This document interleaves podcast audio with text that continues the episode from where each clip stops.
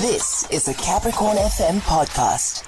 The Council for Scientific and Industrial Research says cybercrime is costing the economy an estimated 2.2 billion rands per annum, adding that cybercrime or cybersecurity experts have given an overview of the extent of cybercrime in the country. So we're speaking to Council for Scientific and Industrial Research Senior Cybersecurity Specialist, that is Lungisani Mncwango. Good evening and welcome. Good evening. Good evening, Mr. Chauke and your listeners. How are you? I'm very well, thank you. Thank you very much for joining us. Well, cybercrime costs the country 2.2 billion per annum. Yes, that's uh, what the research has shown. Um, um, that uh, the cybercrime has cost uh, the country an estimated amount of uh, 2.2 billion per annum. Mm. So these are, are costs that include um, financial losses as a result of um, uh, cybercrime, which um, include things like um, the theft of money, the disruption of trading for organizations. As a result, they are unable to um, uh, produce um, and able to sell whatever services or product that they are selling.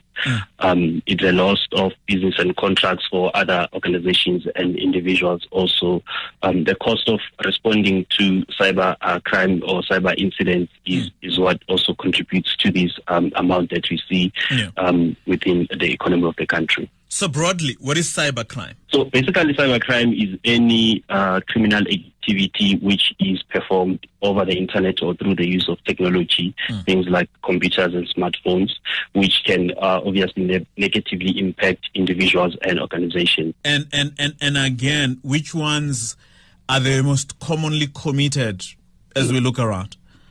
Yeah, there's actually a vast number of uh, these uh, type of crimes that are out there, but some of the most common ones that one will normally see, it includes things like your identity theft. Um, this is a case whereby uh, someone can uh, steal or fake your identity and impose as you to other people and commit crime with your name.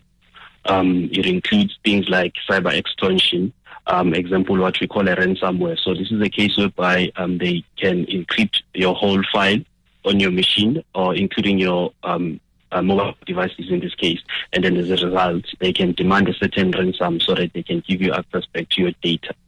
Um, we also uh, see a lot of what we call advanced uh, persistent threats. This is basically a very organized uh, type of crime whereby um, high skilled individuals are put together to target a certain individual or organization. Um, as a result, they try different uh, ways of, of hacking those individuals' or organizations for a certain common purpose that they want to achieve. Could be either stealing your data or maybe causing just disruption on your uh, mobile devices or even on your computer. Okay. So so you're saying that uh, cybercrime is not just technical. Yes, yes. Basically, actually, uh, research has shown us that um, about, um, um, I think it's 98% of uh, cybercrime they start as a result of human element. So this includes uh, things like human error, whereby a human being makes an error which results to a cybercrime. Maybe by mistake you post your confidential data on the internet. Um, it includes things like um, uh, attentional uh, uh, mistakes or maybe someone intentionally um, expose organizations' information on the internet or they steal it for and, and sell it on the internet. Yeah. It includes actually technical hacking as well, whereby uh, they try to uh, uh, hack individuals uh, to be able to gain access to their organization or to their in, uh, confidential information. Things like uh, phishing, um, vishing, whereby they give you a call and pretend to be someone you know, and as a result, they uh, gain access to your information. Mm-mm. But but then again, there, there is a skills gap. Yes, yes. So those are amongst the, the reason that we see this uh, high in, intensive of crimes because there's a huge skill gap in terms of cybersecurity in the country. Um, as a result, most uh, organizations are unable to uh, defend themselves against this type of cyber crimes due to shortage of skills.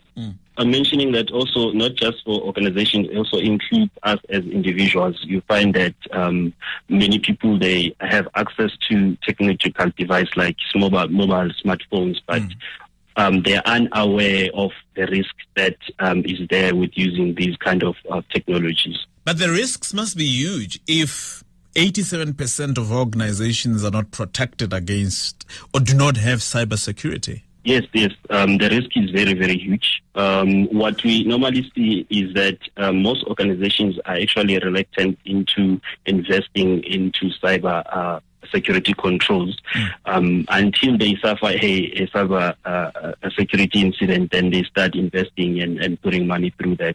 So that has also uh, contributed a lot in terms of uh, cyber crimes. Well, thank you very much for your time. Good evening to you. Thank you very much. That was a Capricorn FM podcast. For more podcasts, visit capricornfm.co.za.